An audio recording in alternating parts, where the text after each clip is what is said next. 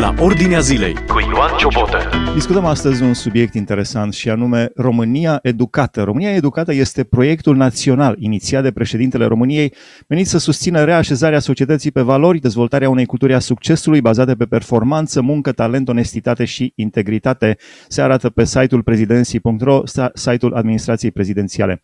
România Educată este cea mai amplă și de durată consultare publică desfășurată până acum în domeniul politicilor publice din educație. Acest demers exprimă dorința președintelui României ca fiecare român să aibă ocazia de a contribui la proiect, se mai arată pe acela site al administrației prezidențiale. Discutăm așadar despre România Educată, împreună cu pastorul Paul Negruț, rector al Universității Emanuel din Oradea. Mai întâi, este nevoie de uh, reformă în educație? Ce trebuie reformat? De fapt, sunt deja prea multe întrebări. Ce este, de fapt, o țară educată? Aș vrea să vă întreb. În primul rând, aș vrea să fac câteva precizări. Prima precizare, nu sunt integrat în nicio formațiune politică din România. Deci, din punct de vedere politic, sunt echidistant. Sunt pastor și profesor universitar. Am uh, această opțiune de a rămâne echidistant, de a aprecia uh, pozitiv sau critic sau uh, uneori cu reținere anumite lucruri care se petrec în spațiul public.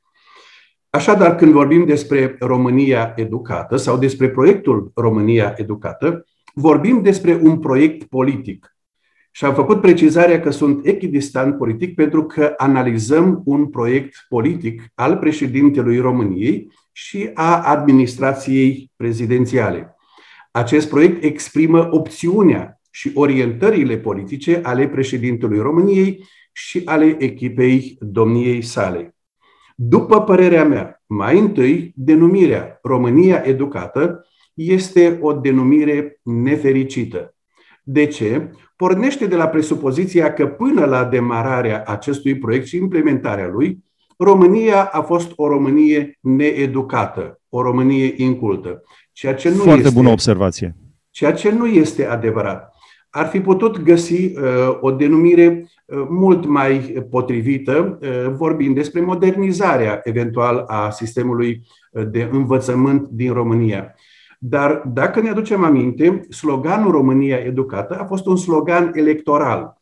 El a fost un slogan politic uh, pe care l-a ales președintele României și echipa de campanie a domniei sale. Uh, în al doilea rând, acest uh, proiect denumit România Educată este un proiect triumfalist. Dacă citim cu atenție afirmațiile, cel mai amplu, cel mai uh, comprehensiv, cel mai eficient, noi avem o istorie destul de tristă în care am avut zeci de ani cel mai înțelept, cel mai priceput, cel mai iubit fiu al poporului, deci, din această perspectivă a unei istorii nefericite, uh, am o anumită reacție de reținere când aud proiecte triumfaliste, care foarte curând duc înspre ceea ce România a trăit uh, cu durere și tristețe, cultul personalității.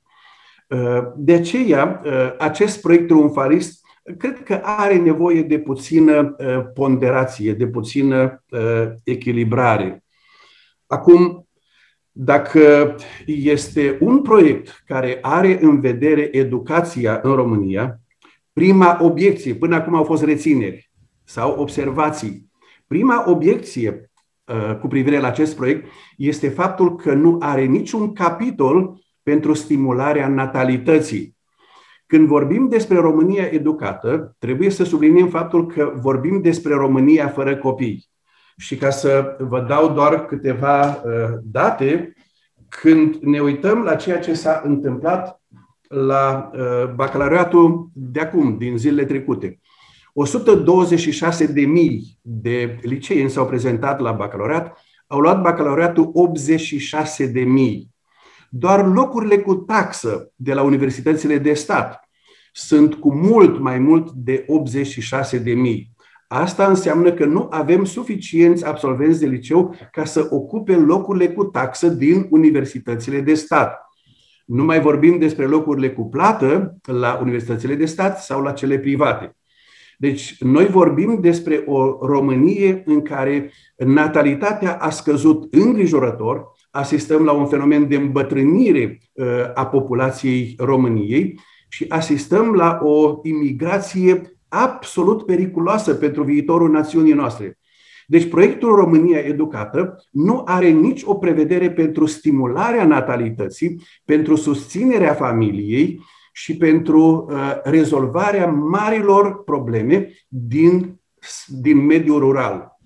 Trebuie să subliniem faptul că se închid școli. Sunt localități întregi a căror școli s-au închis și copiii care au mai rămas acolo sunt uh, duși cu un microbus sau cu remorca unui tractor sau cu un camion cu ce nimeri până la centru de comună unde uh, este o școală. Realitatea comentată din perspectivă biblică. Asculți la Ordinea Zilei. Când am vorbit despre acest aspect atunci când s-a introdus uh, legea 1 din 2011 și când un distins domn care promova legea mi-a spus uh, și în Luxemburg se procedează la fel, i-am spus atunci, dacă ne uităm la ce se întâmplă în Luxemburg sau în alte țări, autobuzul școlar oprește în fața casei, uh, mămica, tăticul, bunicul, bunica sau tutorele, iese cu copilul de mână din casă, îl duce la uh, ușa autobuzului școlar, urcă copilul și se închide ușa și pleacă autobuzul spre școală. Când vine de la școală, în același termen, autobuzul oprește în fața casei și copilul nu coboară din autobuz până când iese părintele, bunicul sau tutorele ca să preia copilul. Ori în România, copiii pleacă kilometri în șir de unde ori sta în satele lor până în mijlocul satului, așteaptă să vină microbuzul, tractorul, camionul, se strică, e ploaie, drumurile sunt cum sunt și avem de-a face cu un sistem care a condamnat localități întregi. Alți copii merg prin pădure pe urmele urșilor. E adevărat uh, și la ora actuală avem uh, mai multă dezbatere publică pe coada ursului decât pe ușa școlii, uh, ca să folosim metafore. Deci, deci foarte acest... tristă situație. Adică statul, în principiu, să spunem că vrea să ofere educație, ofere bani, oferă buget, dar nu are cui. Deci, la ora actuală, asistăm la o depopulare a României. Și când vorbim despre această depopulare, nu vorbim doar despre o scădere statistică, vorbim despre îngustarea patrimoniului genetic a României. Fiecare român care pleacă din țară duce cu sine o zestre genetică, o zestre care nu se mai întoarce. Zestrea aceea este mai scumpă decât tezaurul de la Moscova, pentru că tezaurul acela este aur, Uh, sau uh, alte obiecte uh, prețioase. Dar când vorbim despre zestrea genetică, vorbim despre însăși fibra poporului nostru. Când se îngustează zestrea genetică, resursele genetice pentru copiii care se vor naște vor fi tot mai puține. Asta va avea un impact asupra calității, asupra aptitudinilor, asupra uh, elanului vital a copiilor care se vor naște. Sunt doar câteva aspecte pe care România educată nu le are în conținutul proiectului. Și aș mai adăuga ceva. M-ați întrebat dacă este nevoie de reformă. Din 90 încoace, aproape fiecare guvern, fiecare ministru și fiecare a făcut reformă. A făcut reformă. Am avut atâtea reforme încât în învățământ uh, reformele au destabilizat sistemul de uh, educație din România.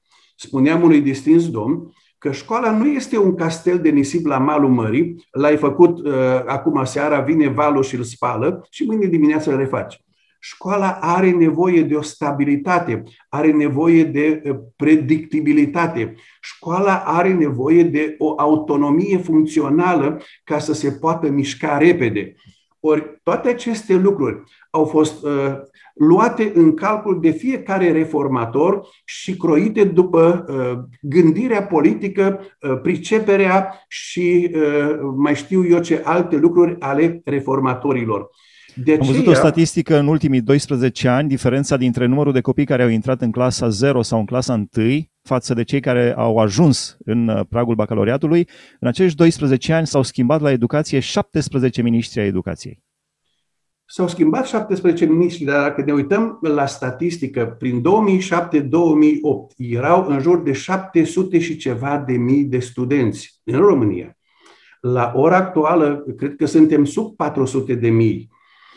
Asta în condițiile în care cele mai mari universități din România care s-au constituit în consorțiul Universitaria au ajuns la concluzia că vor trebui să aibă grupe comune la anumite facultăți. Adică aceste cinci, șase acum, pentru că a mai aderat și Universitatea din Craiova la consorțiul Universitaria, vor avea aceeași grupă de studenți la limbi clasice vor fi studenți și la București, și la Cluj, și la Timișoara, și la Iași, și la Craiova, pentru că numărul studenților a crescut, a, a scăzut atât de mult încât nu mai pot alcătui o grupă. Uh, deci toate aceste aspecte au un substrat extrem de serios pe care uh, un proiect care ia serios în considerare viitorul educației nu-l poate trece cu vedere. Care este aspectul cel mai grav în, în tot ceea ce se întâmplă în educație? Multe materii conțin, de exemplu, și educație socială. Engleza nu mai este engleză, româna nu mai este română, ci acum este și educație sexuală, de mediu, iar textul nu mai este literar, ci devine text funcțio- funcțional.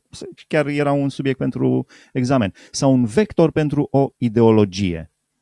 Cum vedeți acest aspect?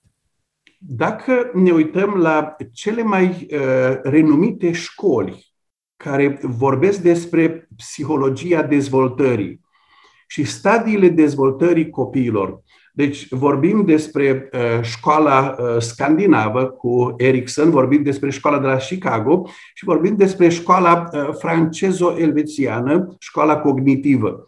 Toate aceste școli au evaluat stadiile de dezvoltare ale copiilor și au stabilit care sunt Uh, elementele pe care le pot asimila din punct de vedere cognitiv, din punct de vedere emoțional, din punct de vedere uh, a aptitudinilor, abilităților uh, și așa mai departe. Singura școală care se ocupă de sexualitate, de acest aspect pulsional, instinctual, este școala freudiană. Acum, în lumea psihologică se știe că Freud a avut obsesiile lui sexuale și a considerat că uh, frustrările sexuale sunt cauza tuturor uh, dezechilibrelor psihice și a tuturor disfuncționalităților uh, sociale. Rezolvi problema sexuală și ai rezolvat problema omenirii. Ori în momentul în care reduci rasa umană la sexualitate și îl transformi într-un obiect sexual și îi dai copilului de la cele mai fragede vârste această fixație pe aspectele sexuale, l-ai condamnat din punct de vedere cognitiv, emoțional, relațional. Ori opțiunea pe care o au la ora actuală multe state, nu doar România, din păcate și România, este această opțiune uh, freudiano-marxistă, pentru că este acest marxism cultural sau uh, sexomarxism sau uh, neomarxism cum uh, este denumit în uh, literatură. Ori aduce educația pe această uh, cărare înseamnă a ne duce copiii pe un drum fără întoarcere. De aceea, când vorbim despre viitorul educației, ar trebui să ne uităm la marile școli de psihologie a dezvoltării și să vedem care sunt uh, stadiile dezvoltării și ce anume se potrivește. Apoi, când elimini părinții din sistemul de educație, practic ai rupt școala de familie, ai eliminat biserica și ai rupt școala și de biserică. Realitatea din jur cu scriptura deschisă. Ascultă la Ordinea Zilei. Dar părinții nu, nu sunt uh, medievali și înapoiați, nu sunt rău intenționați. Cum spunea un uh, lider de politic.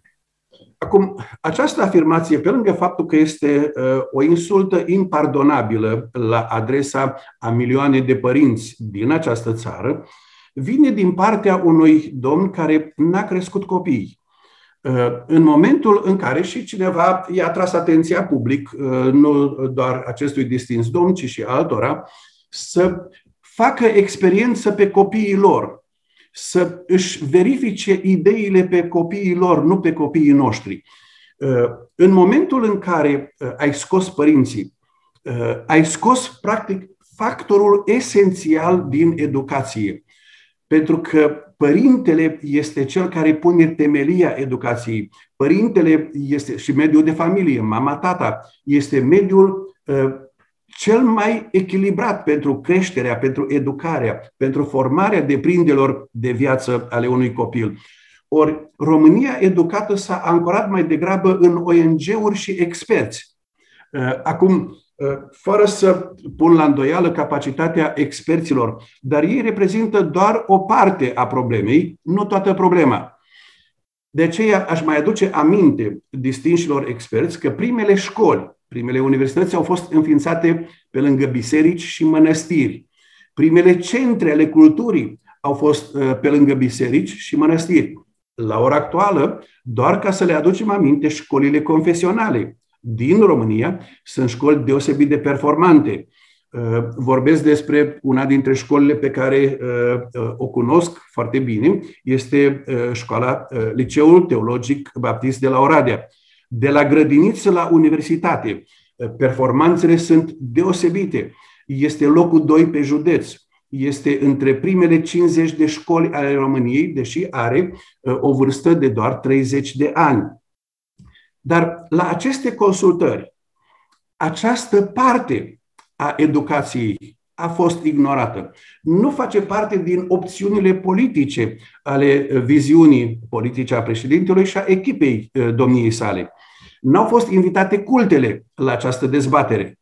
Acum, cu tot respectul pentru ONG-uri, uh, am vrea să știm câte școli au înființat ONG-urile și ce performanță au școli înființate și guvernate de ONG-uri. Uh, în clipa în care ai scos din dialog segmente importante, proiectul pornește la drum cu mari, mari lacune, pornește cu handicap care va costa proiectul uh, și pe perioadă scurtă, și medie, și lungă. Părintele sau dascălul nu-l lasă pe copil să fie el însuși. Trebuie să-i creeze obiceiuri sănătoase sau să-l lase să crească strâmb. Care este, de fapt, ținta din spatele acestui proiect România Educată? Ce se dorește. Fără a uh, ne gândi că s-ar putea să fim uh, caracterizați conspiraționiști sau altele de, de genul acesta. Care este ținta? Care credeți că este ținta acestui proiect? Cred că răspunsul l-au dat actorii principali. Atunci când președintele României s-a opus uh, cererii uh, societății, a părinților, a bisericilor, de a, a Parlamentului. Nu a Parlamentului de a nu introduce educația sexuală uh, în școli sub această formă. Uh, atunci când uh, Ministrul Educației și ONG-urile și oameni din actuala coaliție de guvernare s-au pronunțat pentru introducerea educației sexuale în școli, trecând peste Parlament și spunând, n-are ce căuta Parlamentul în educație. Acest lucru se decide de către guvern. Uh, acum, din nou, indiferent cine este președinte sau ministru, când își asumă singur uh, înțelepciunea de a rezolva problemele în numele nostru al tuturor, ne întoarcem într-un trecut extrem de, de trist. Când uh, un singur om sau un grup de oameni gândesc în locul nostru. Probabil că ne aducem aminte de un slogan nefericit de prin anii 90 când strigau Noi muncim, noi nu gândim. Uh, adică noi ne trimitem copiii la școală, dar nu gândim. Uh, nu putem porni la drum în acest fel. De aceea îmi exprim uh, această reținere față de proiectul România Educată și în speranța că Dumnezeu va schimba vremurile și împrejurările și va proteja familiile, copiii, biserica, îmi exprim speranța că părinții vor avea suficientă înțelepciune ca să poată naviga prin uh, aceste uh, uh, manevre politice ale vremurilor noastre. Dacă ne aducem aminte, uh, aceeași uh, abordare a avut-o în 2008, 2009, 2010, 2011 președintele Băsescu cu uh, Comisia Prezidențială pentru Reforma în Educație. După acea reformă în educație, cu legea 1 din 2011, suntem la ora actuală cu aproximativ un milion de tineri care au terminat liceul, dar nu și-au luat bacul. Un milion. Afli ce se întâmplă în jurul tău, la ordinea zilei. Când te gândești la milionul acela de copii care și-au terminat liceul, dar n-au luat bacul, te gândești la căpșunari, la sparangheliști, te gândești la etnobotanice, te gândești la trafic de persoane, te gândești la tot felul de lucruri. Ori, când faci reforme așa uh, ex abrupto, uh, victimele sunt multe și victimele sunt irecuperabile de cele mai multe ori. Da, și uh, dacă ar fi doar atât, parcă totuși nu ar fi așa grav, dar când faci reforme uh, și în spate ai o agendă foarte perversă, cu ideologii foarte perfide, atunci chiar este cumplit. La finalul interviului, ce spune Biblia despre educație și înțelepciune? Care este diferența între educație și înțelepciune? Înțelepciunea este acel dar dumnezeiesc de a pricepe rostul lucrurilor în uh, întregul cosmos, în sensul creației. Dumnezeu a creat un univers care are o armonie. Cosmos este armonie. Univers este un învertere. Toate tind înspre unul.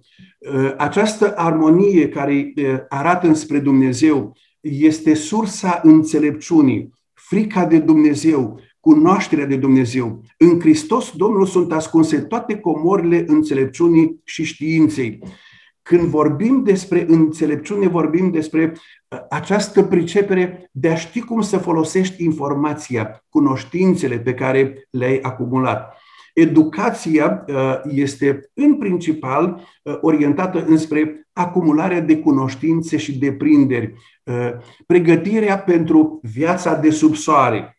Noi știm însă că atunci când viața de sub soare este ruptă de viața de dincolo de soare, orizontul omului se îngustează, priceperea, uh, înțelepciunea uh, intră într-o zonă de obscuritate, dacă nu de întuneric.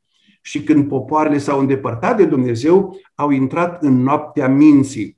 Ori la ora actuală, când uh, te uiți la rezoluția Parlamentului European și la ceea ce poate să scoată Parlamentul European ca rezoluție și recomandare pentru state, Uh, intrăm în noaptea minții. Pentru cei care nu știu, uh, rezoluția se referă la faptul că bărbații pot naște. Mă rog, bărbați transgenderi, cum îi definez, dar bărbații pot naște. Așa a hotărât, așa a hotărât Parlamentul European.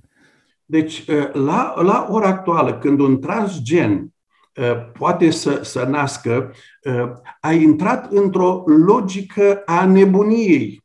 De ce? Fiecare om este o unitate psihosomatică.